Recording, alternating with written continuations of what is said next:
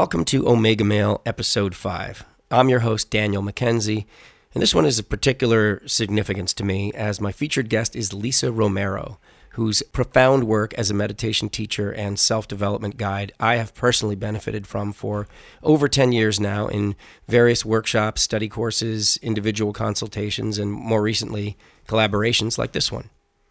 Lisa is the author of a series of inner development books, all of which are informed by her own background in anthroposophy, and whose topics range from meditation to sex education to community development to the somewhat controversial use of consciousness altering substances in the pursuit of spiritual insight. Uh, with regard to the theme of this podcast, Lisa spent several years lecturing on gender studies at the Rudolf Steiner College in Sydney, Australia and she has presented on the topics of gender, sexuality, and spiritual life for over two decades. Lisa's primary internet presence is located at innerworkpath.com. Um, but you can also check out some courses that she has been offering at educaredo.org. That's E D U C A R E D O dot org. Okay, well, I guess we'll officially begin. Uh, of course, I'll thank you first for sharing your time and your wisdom. It's always such an enriching experience for me to talk to you, and it's so delightful to be able to share it with other people. So, thank you, Lisa, for joining me. So, I guess I should begin with the disclaimer.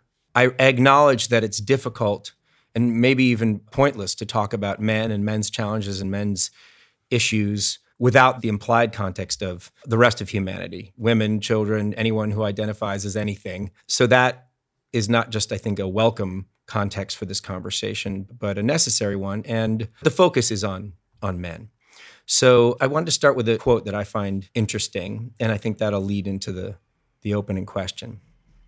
So here's the quote The old ideal of manhood has grown obsolete, and the new is still invisible to us and we grope after it in darkness, one clutching this phantom, another that. What's interesting, particularly about this quote, is that it comes from a Scottish philosopher named Thomas Carlyle, and the year was 1831. And so, what just the timestamp of that quote says to me is that it's not exactly new that people are grappling with what manhood means or what the role of men in society is and all that. And at the same time, we do seem to be living in a period of intensity with regard to relations between the sexes and with gender and and particularly with men. If we just consider the revelations that came about through the me too movement up through the present and uh, the present day what's happening in iran where women are finally you know rising up against the oppression of men and so I think it's an interesting diving into the deep end to just very broadly ask you how would you characterize this particular time period within the context of um, what men are dealing with or doing, or this particular focus on male uh, behavior and the reaction to it? Yeah. Hmm. It's interesting to meet any question today without being aware of the sensitivity of the times. But I also think it's important to really meet these questions with as much scale of insight as possible. And from my point of view, that has to include the spiritual dimension of not just the times, but what's happening if you're incarnated into a male vehicle body or if you're incarnated into a female uh, body. And that, I think, adds to this complexity of this moment because, on one hand, we could say that there is a need to find a right relationship to responsibility. And I really stress the right relationship to it because um, the way we work with responsibility is, in a certain sense, so materialistic. And if we contemplate something like Rudolf Steiner's philosophy, where he says it's the destiny of every man to be a woman and the destiny of every woman to be a man, and we really think about that spiritually, then you know when we point our finger and say you know it's the men's fault then the women have to also say but we were also the men. And that picture takes us into this very different way of saying if i have this incarnation as a male what is my right relationship to the responsibility of that at this present time? And the other aspect, which I think a lot of us are facing in this age, and we're all facing this, but perhaps men are facing it slightly differently. And of course, not all men, because when we say men, we don't mean everyone, because there's so much variation in the experience. But we're all facing this realization that the spirit, in the various ways that we understand it, is needing to come into a deeper relationship with our world, with our inner world and with our outer world. Now that spirit is different in different people's eyes. It could be love, it could be um, your divine ideal, it could be morality, It could the good. But I think that's the other aspect that we're all sitting with at the moment is waking up to the forces ruling the trajectory of humanity and wondering whether the spirit's actually going to come in to play and make a major shift for us. And how that happens is in and through us. And for me, the really interesting thing is the power of which a man can play in that part. Uh, the man can play that part in a different way because of where they stand in relationship to earthly substance. Could you elaborate on that a little bit? What distinguishes what is different for men in that regard? What do you mean about this relationship to earthly substance? Yeah, so, and of course, this comes from a much broader philosophy. And for some people listening to this, they will say, oh, that's just ideas. And certainly, most things are ideas, but does the idea have something behind it that, that has a truth or reality about it? And so it's said that when you incarnate into a male body, the bodily vehicle allows the soul spirit of the individuality, the soul spirit, which is neither male nor female, but as it incarnates into this bodily vehicle, it allows it to dive deeper in and unite with the bodily processes, the forces of the material world in a stronger way. And incarnate into a female body, of course, one incarnates, one feels very present, one's here. But the soul spiritual can have a labile nature to it. We see that in the menstrual cycle, the sort of coming in and the lifting out, the movement that's possible. And in that labile capacity, in the female body, the soul spirit has more flexibility in still being able to access the spiritual world more naturally. Now, that's not to say that men do not access it, not at all. But what it means is that you can see it for yourself. Go to anything that's about spirituality in general, and the audience is going to be more female in general. Of course, if it's a particular type of spirituality, it might draw something else. And that's partly because it resonant, it's resonant to this um, soul spirit that's not as body bound compared to the soul spirit that can be more body bound. So there's an interesting power in that because it means the activity of what comes in and through that soul spiritual life can engage into a relationship to the world with more oomph. in there lies the power of responsibility. I wouldn't ever say you've got to be responsible for what every man's ever done. That's crazy. So, so there's a few aspects to this. One is, as you've written about in your book, sex education and the spirit, which I would recommend to anyone who's interested in human sexuality in general, um, and in particular how how children are raised uh, from a spiritual point of view. But you wrote about there the difference in how boys and girls are culturally raised. You could say social biases that are imposed upon children, where boys are encouraged to sort of toughen up and have boundaries and be assertive and and not cry and be emotionally stoic, and women are more uh, have been traditionally so. Obviously, this is changing, but there's this difference in the way, an imbalance in the way that boys and girls have been raised. Uh, so there seems to be a healthfulness in moving towards a less gender specific way of raising children. And at the same time, you're saying, well, there is a difference between incarnating in a male body and in a female body. So I'm wondering and trying to tie these two ideas together.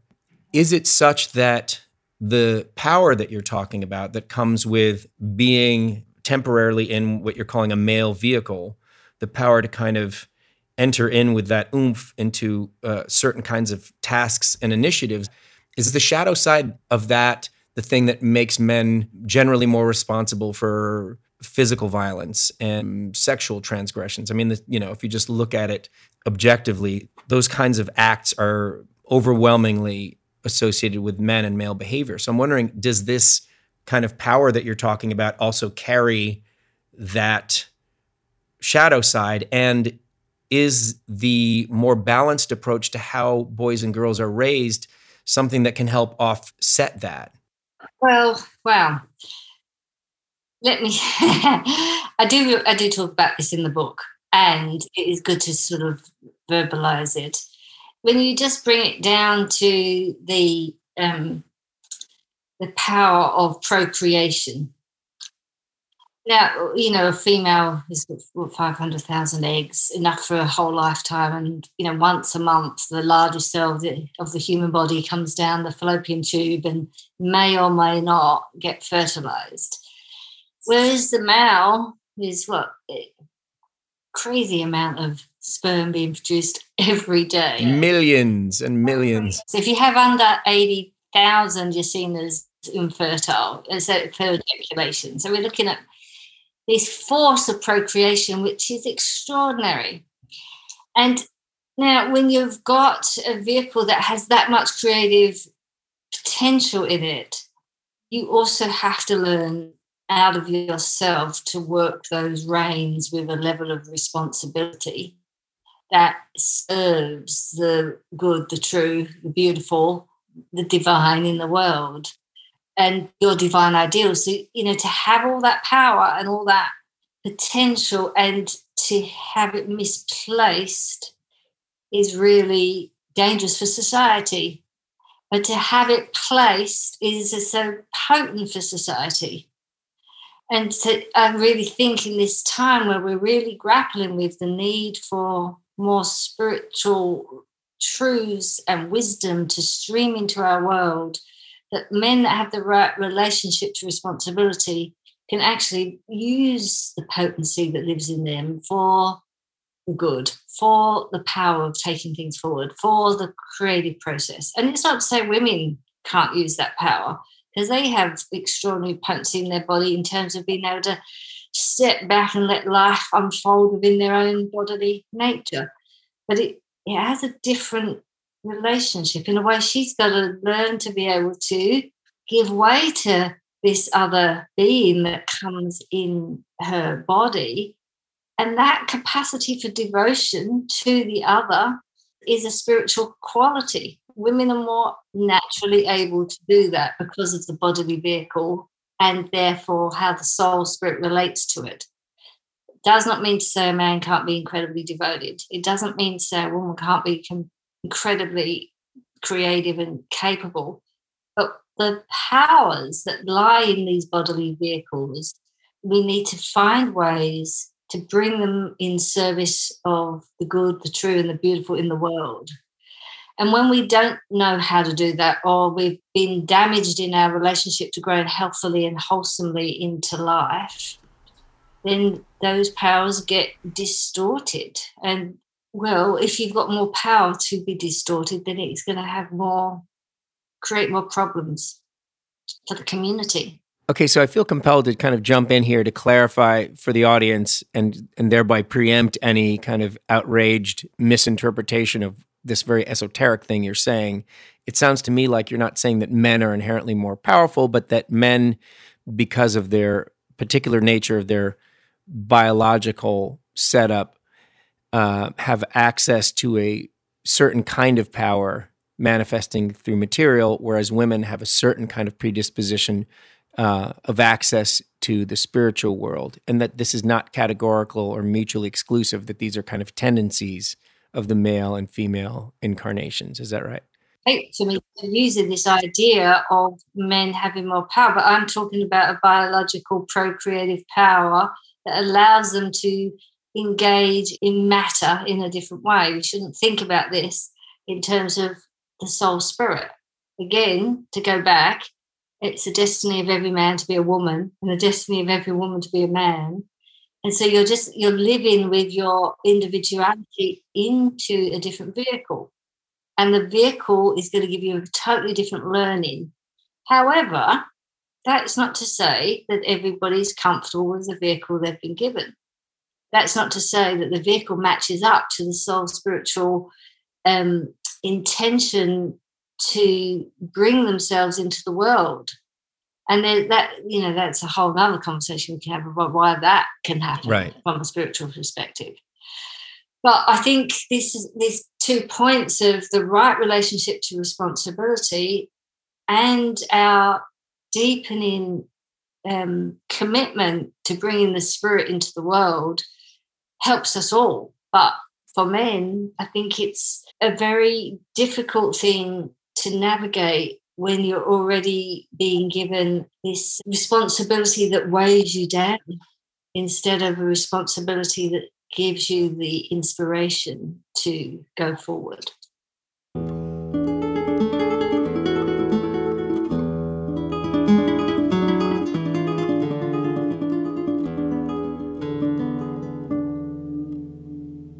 So, if I were to attempt to reduce what you've just said without taking it away from the esoteric, but just trying to make it simplified, it sounds like you're saying men and women biologically, in whatever particular incarnation they're in, have a particular energetic disposition that's connected to the type of body. And that we also have our truer spiritual nature and we are tasked with the responsibility of using our spiritual idealism and sense of purpose to govern that which we've been given biologically. Is that a fair way to put it? That's one way of putting it. And to add that those differences overlap so that for some men and so some women, you're not going to feel that difference very much at all, if at all. And for others, the differences are clearly uh, different. And that's part of this controversy of talking about a subject like this because um, there's so many variations that not everyone can find themselves in a single picture. But it's good to just try and still look at the overview and sometimes not to find stereotypes, but archetypes that allow us to begin to understand some of the questions that are arising, particularly the difficult questions that are arising at our times. Well, that actually gives rise to a kind of challenging question for me, which is given the archetypal nature of a male incarnation versus a female incarnation, in contrast to the picture that you're also offering, which is we're in a time really where people are becoming more and more individuated in ways where, as you say, you could say that people are frequently diverging from the archetypes. And so there are a lot of women that are taking on societal roles that used to be culturally assigned to men, and they're men taking on societal roles that were typical for women. So, if we consider this observable cultural evolution that's currently happening of the social and occupational roles of men and women becoming increasingly blurred or even exchanged, as technological innovation and social services uh, leave us less and less bound to the physical limitations uh, or, or natural dispositions of our biological bodies. Would you say that those archetypal distinctions you're describing with regard to the difference between a male and a female incarnation are those fixed throughout the eternity of cultural changes or are those themselves actually evolving and changing as well. That's definitely changing. No, but we have to understand that it changes because of the growth of the soul spiritual being, and the body and the bodily vehicle will reflect that growth and change. Now, again, we have to be aware that in someone may take up a life that appears very one-sided because that's actually spiritually an essential learning for something else in the future, a future incarnation. We can't say that someone that's really male male or female female is actually got a one sided experience of life. Not at all, because we have to take the view of the individual over lifespans, and not many people can do that, although more people are we're waking up to the recognition of past incarnations and, and will continue to to come into that awareness.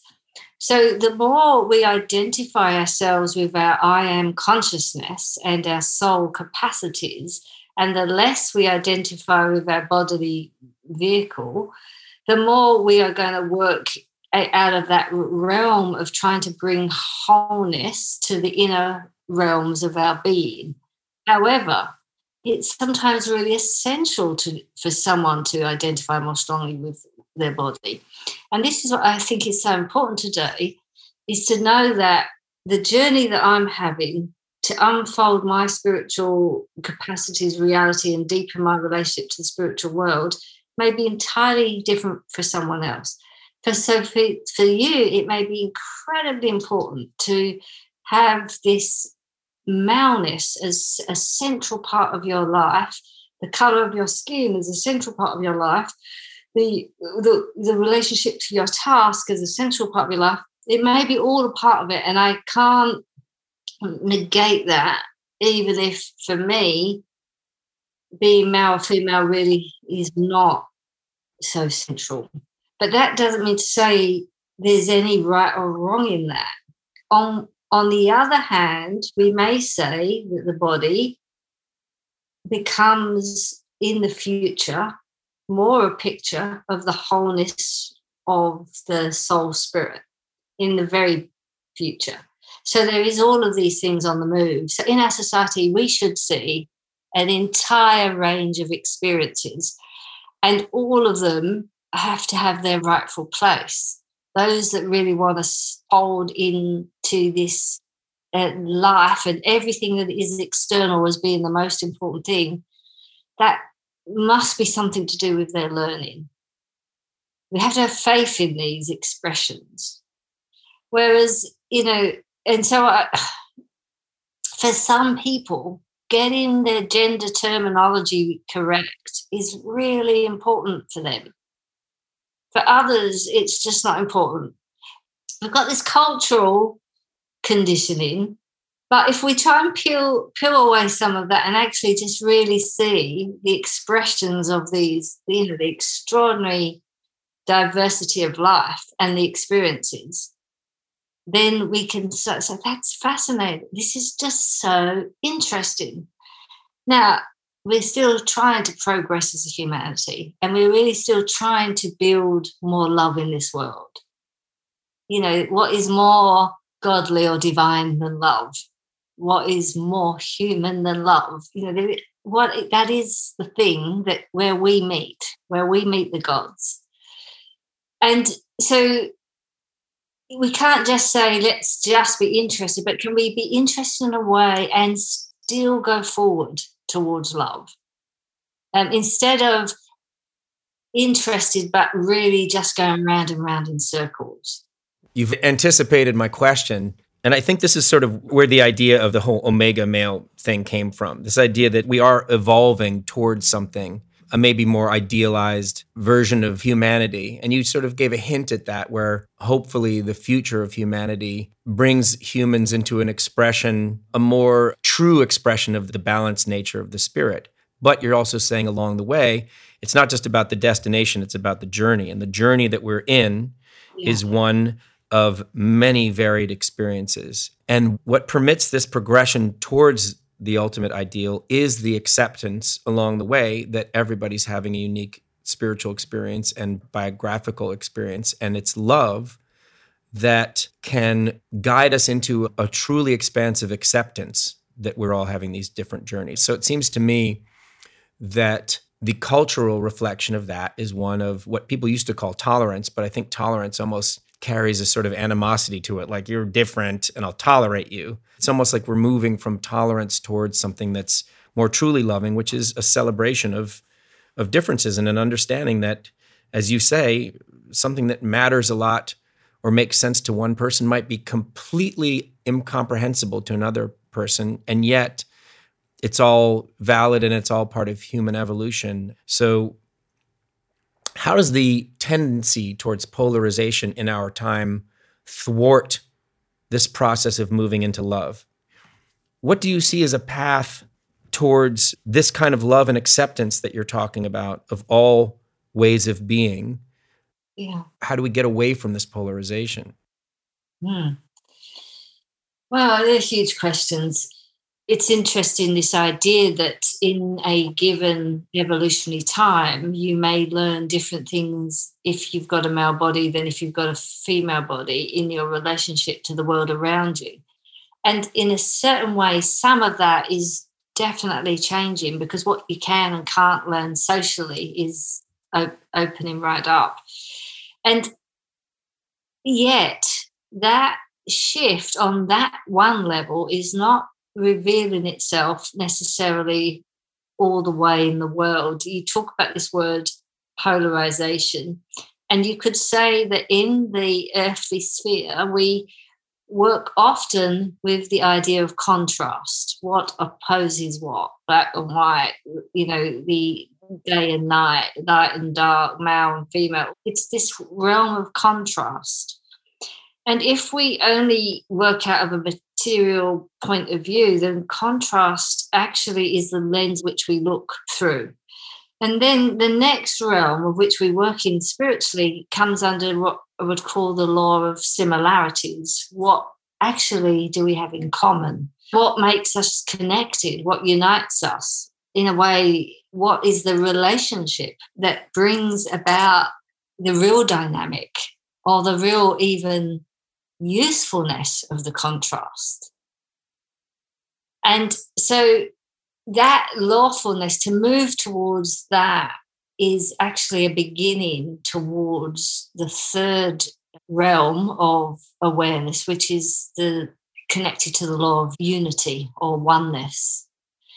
But we have to go from where we are in contrast to similarity. You can't jump from contrast to oneness. The leap is too strong. Okay, so this strikes me as really crucial. If we are trying to move out of the focus on contrast that the polarized culture keeps dragging us further into towards a kind of unity consciousness, and the path leads through a focus on similarity, what does that look like in practical terms? It doesn't just say, let's find what we have in common, because it's not just as simple as that on a social level, but it actually talks about our deep relatedness, how it's not even possible to think of the world as um, being what it is without the relatedness between these opposing or polarizing forces, contrasting forces. So it's not that simple form of what do we have in common? Well, we've all got this, and what do we, you know, but more how significant it is, what comes into being because of um, that that law is an action. And as we grow into that law of similarities or law of relatedness, we can see the way forward. And we can also see why, with the rise of social media, with the rise of certain technology, with the separation of deep relatedness to others, the actual law of contrast has come up more intensively. And it's so easy to find contrast on the internet than it is to find deep relatedness and the law of similarity.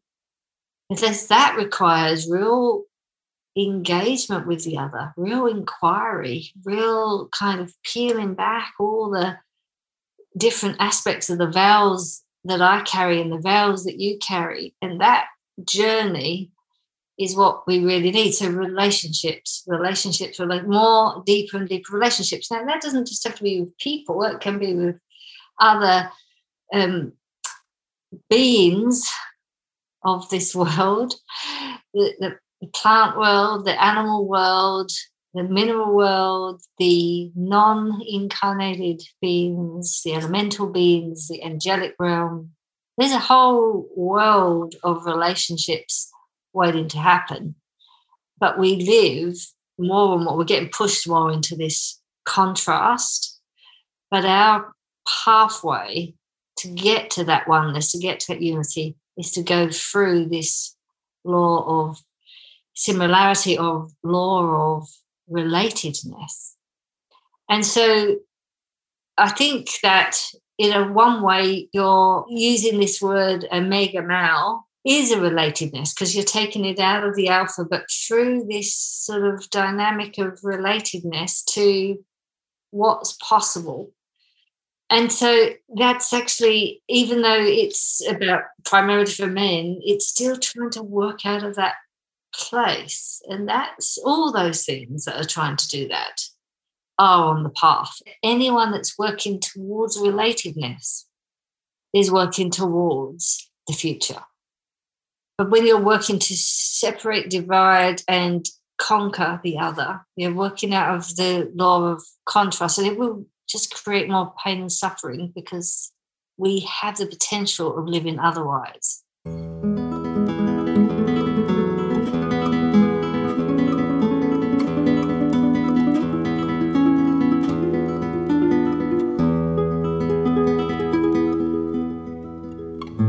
In a few of your workshops that I've experienced, you've talked about how jarring and informative cultural differences can be. And so, specifically with this idea of masculinity, you've talked about how in one culture you've observed that men basically have no physical contact whatsoever. And in another, you might see two totally straight men just walking along holding hands, or one man with his head in another's lap. And so these things really vary from culture to culture. And so our notions of masculinity vary considerably. And so, what's the relevance of this concept of masculinity or femininity? Is there a way to use these terms or to consider these things that's useful and that's not sort of myopically biased by one's own cultural programming? Yeah. Well, look, I will go from the lens that I work from so in meditation and medi meditation actually is connected to this being in the middle really this is an interesting thing. And this idea that we can awaken to something spiritual if we provide the right grounds for that to flourish in our being. So we have masculine and feminine that we talk about in terms of men and women but in the soul spiritual realm, the eternal masculine comes under this quality of the healthy sense of self. And the eternal feminine comes with this quality of devotion or capacity to be devoted. Um, and the un- unity of those two in the one individual the healthy sense of self and devotion is what allows us to have the awakening spiritually. Now, it's, it's very interesting that part of the, the inner uh, activity that goes on through meditation is to have absolute attentiveness and at the same time, absolute receptivity. It's like you're constantly going between bringing these two which could be identified more with masculine and feminine, nothing to do with men and women, but masculine and feminine attributes, particularly if you consider the yin yang, but the masculine and feminine, bringing these two processes and uniting them in your own being. And in the uniting of them, then the third, the child, the, the other, the third, the higher I, is born out of that. So when we see this as a soul spiritual picture, and then you have this reflected picture in the earthly world where the physical body of the male and the physical body of the female they unite, they those two forms can bring about an actual physical child, a physical vehicle. There is some echo. But if we go to the soul spiritual realm of the individual, we see that work is really for the one to work with. It's not about men get to work with a healthy sense of self and women get to work with devotion. Not if you want to progress to the next step. What is the relatedness in yourself between healthy sense of self and devotion?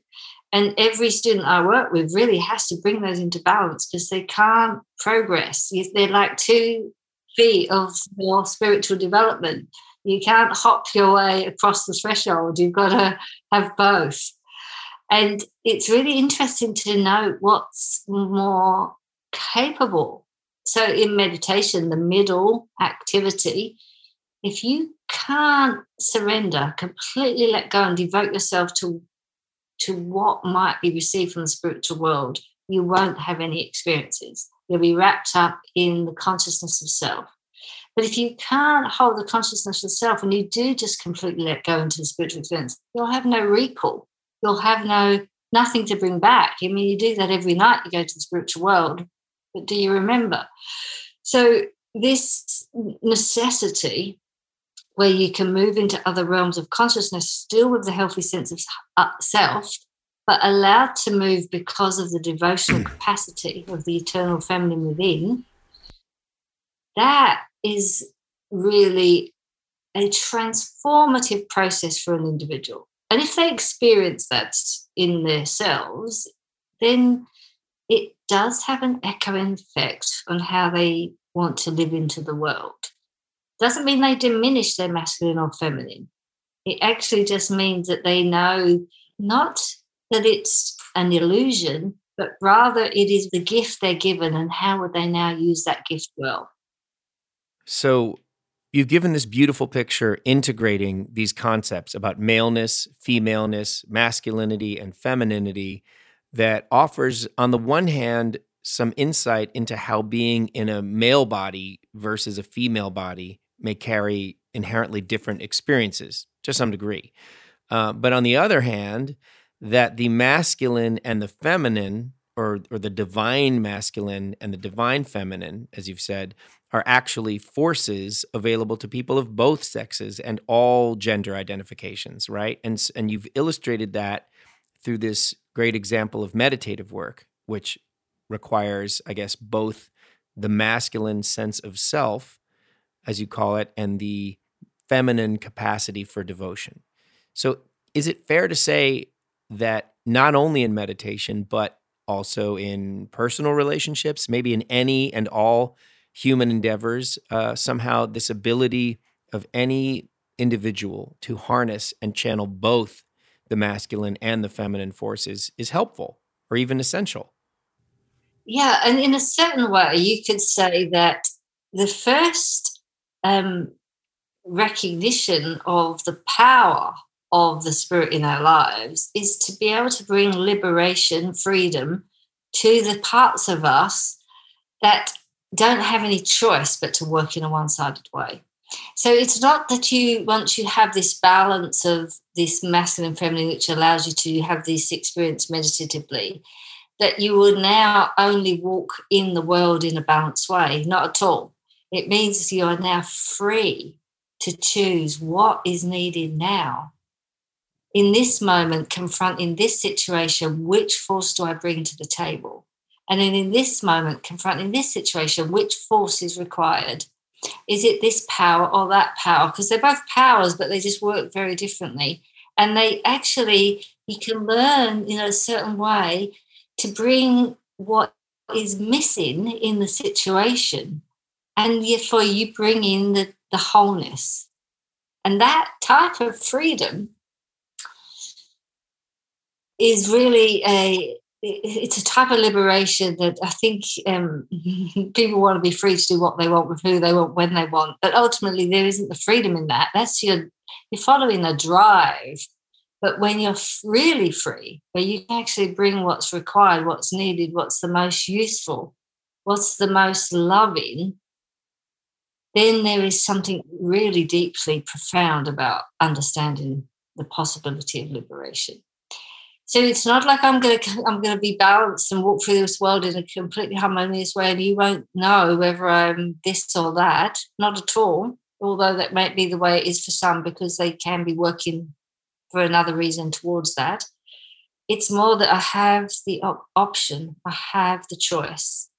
And while you don't have choice, while you can only be this type of person, you have to try and learn why that is and try to do something about bringing that harmony. it's an interesting thing because even in in the um, ancient mysteries, one of the first things the student was taught, not so ancient mysteries, but in the mystery schools, was to to be in balance. Like if you're someone that always speaks up, can, can you listen? If you're someone that never speaks up, can you speak up? Can you have both the tools possible to you, even though you may use one more readily than the other?